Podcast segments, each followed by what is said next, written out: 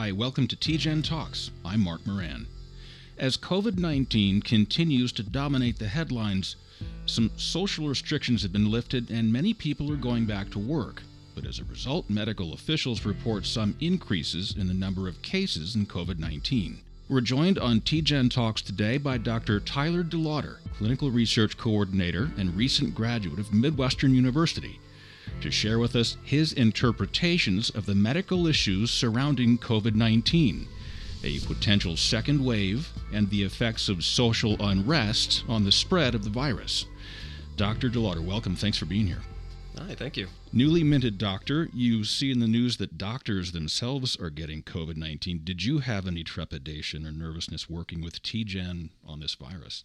Yeah, of course. You know, I'm a younger guy, so it wasn't hitting us quite as hard, but still, just the idea that I could catch it, not know it, and then pass it on to people who can't afford to get this virus. And then, even then, there's long term repercussions of this that we don't even know yet. Eventually, you know, that's going to be part of my job is helping people with this. So that's kind of what drove me is this idea of hey this is what you were training for this is this is what you want to do so why not take that opportunity now. Did you have any specific training um, in virology or anything like that? We had specific classes, yes, on like virology, epidemiology. So it was interesting to hear about this virus, right? The SARS virus. This is not something completely new to us. We've dealt with it before, um, or at least not the COVID version per se, but we've dealt with SARS before. And it was completely different in how it hit us then. It was much more deadly. It wasn't really as transmissible as this one was, which is why this one kind of came as a surprise. From that standpoint, you know, mentioned it kind of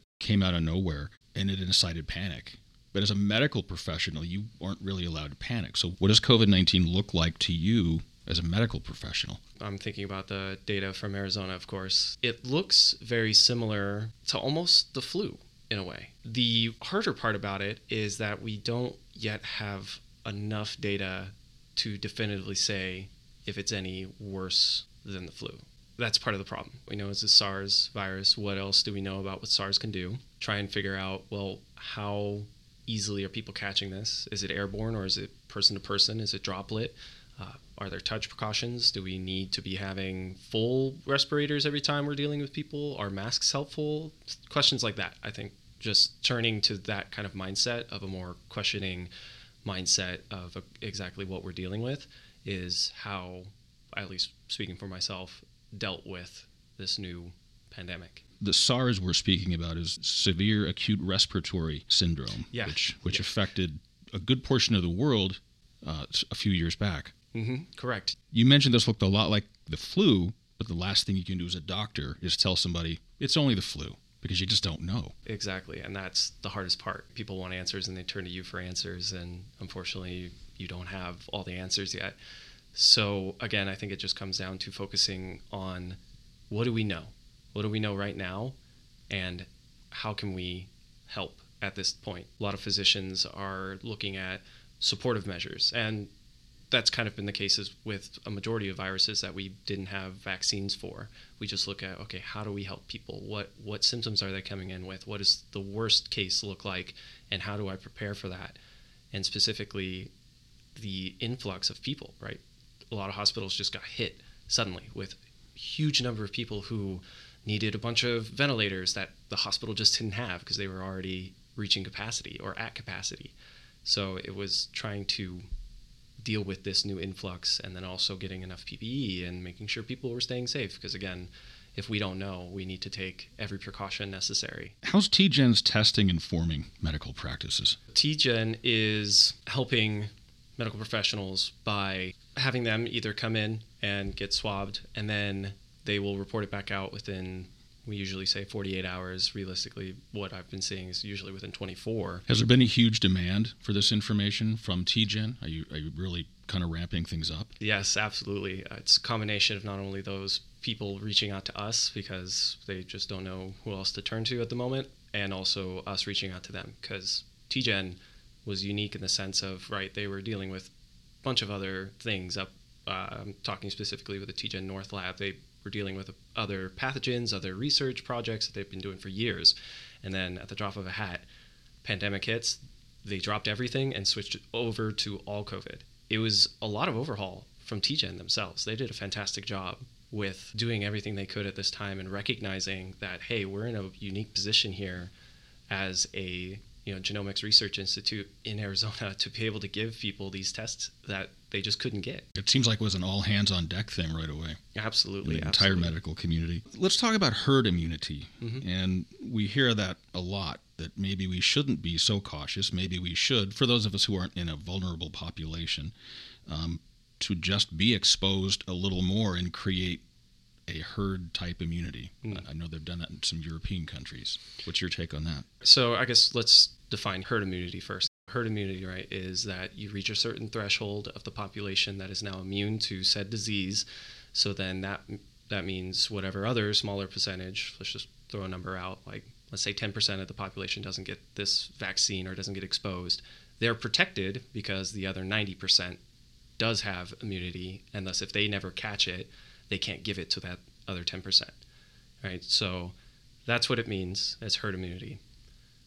The problem with that, again, coming it all comes back to just not having the data, is we don't know yet if these people who are catching COVID are developing an immunity that's meaningful. We just don't know that yet.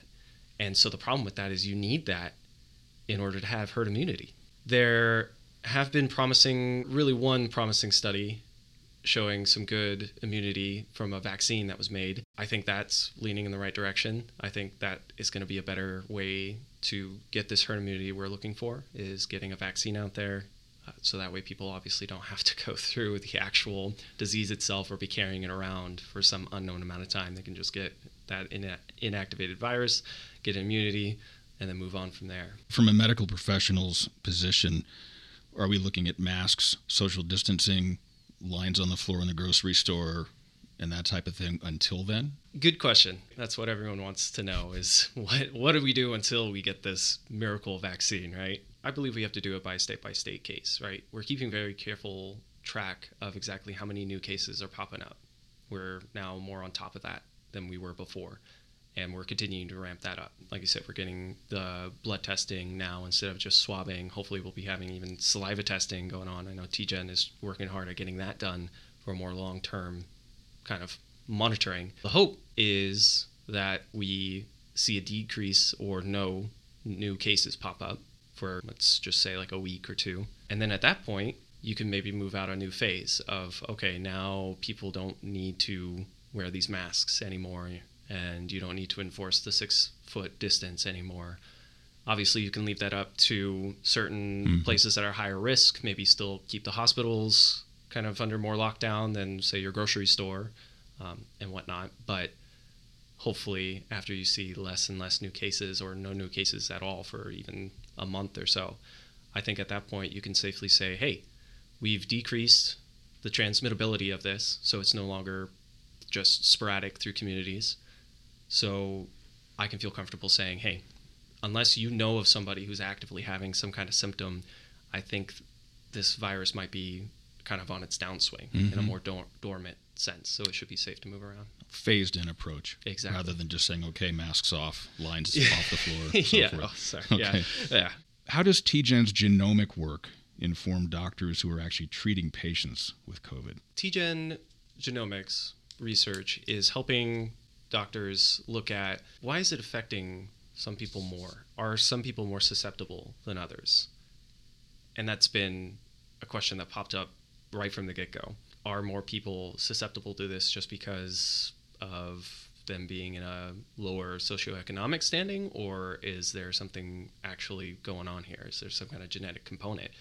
Because there's been some research showing that African Americans are getting hit harder by this on average, that they seem to get more, they, they get infected more often than the general population, and they seem to have worse symptoms. And at first we thought, okay, maybe this is just they tend to have more co- comorbid um, issues, right? They have high blood pressure, heart disease, diabetes, stuff like that. But then once we accounted for those factors, we still noticed no, they're still getting it worse than the rest. So why is that? And that's where the genetics part comes in. And I think that's going to be a really big question that TGen is diving headlong into. Dr. DeLauder is clinical research coordinator here at TGen, doctor of osteopathic medicine. Dr. DeLauder, from the medical perspective, what do you think we can expect in the fall? I think there's going to be a second wave. Looking at it, it does behave very similar with a transmission rate between people like the flu. You kind of catch the flu, you give it to somebody, you kind of cough, sneeze, shake a hand, and then you touch your face, right? That's very similar to how we always kind of warn about the flu. And if you're having symptoms, wear a mask. You, you know, you're coughing, you have a fever, and whatnot. Could it be theoretically worse because the virus is already here, and a reinfection could infect an even broader segment of the population? I think what you're getting at with that is kind of uh, another side that we've been thinking of, and again, kind of mentioned was, is this going to mutate on us? Or not really a question of if, but when. All viruses mutate. They're highly mutatable. That's kind of one of the big issues with viruses. Some are a little easier to follow than others. And, you know, with the flu, we always kind of throw out, I hate to call it a guessing game. It's not a complete guess, but, you know, every year we have a new vaccine trying to anticipate what the next flu is going to look like, right? And sometimes we get it, sometimes we don't. It's not as effective sometimes. So that's going to be the big question with this.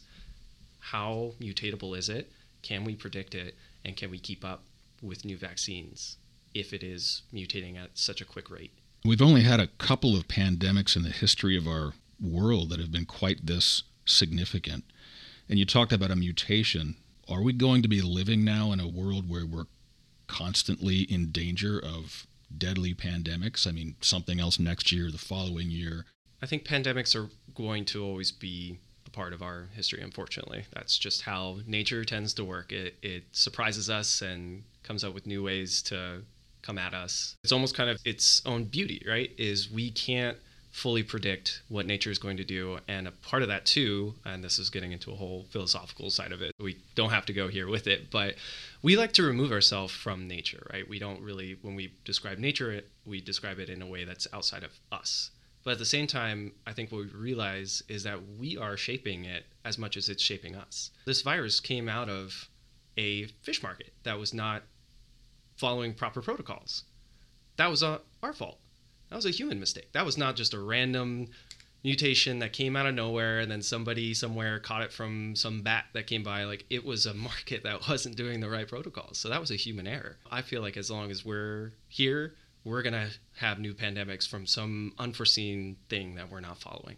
But I don't think it's something that needs to be a oh it's the wor- the world's ending apocalyptic kind of thing, right? At the same time, I think what we can learn from this is seeing what are we not doing to prepare for this? We we should have something in place to anticipate. Hey, we see this every 20 years or so.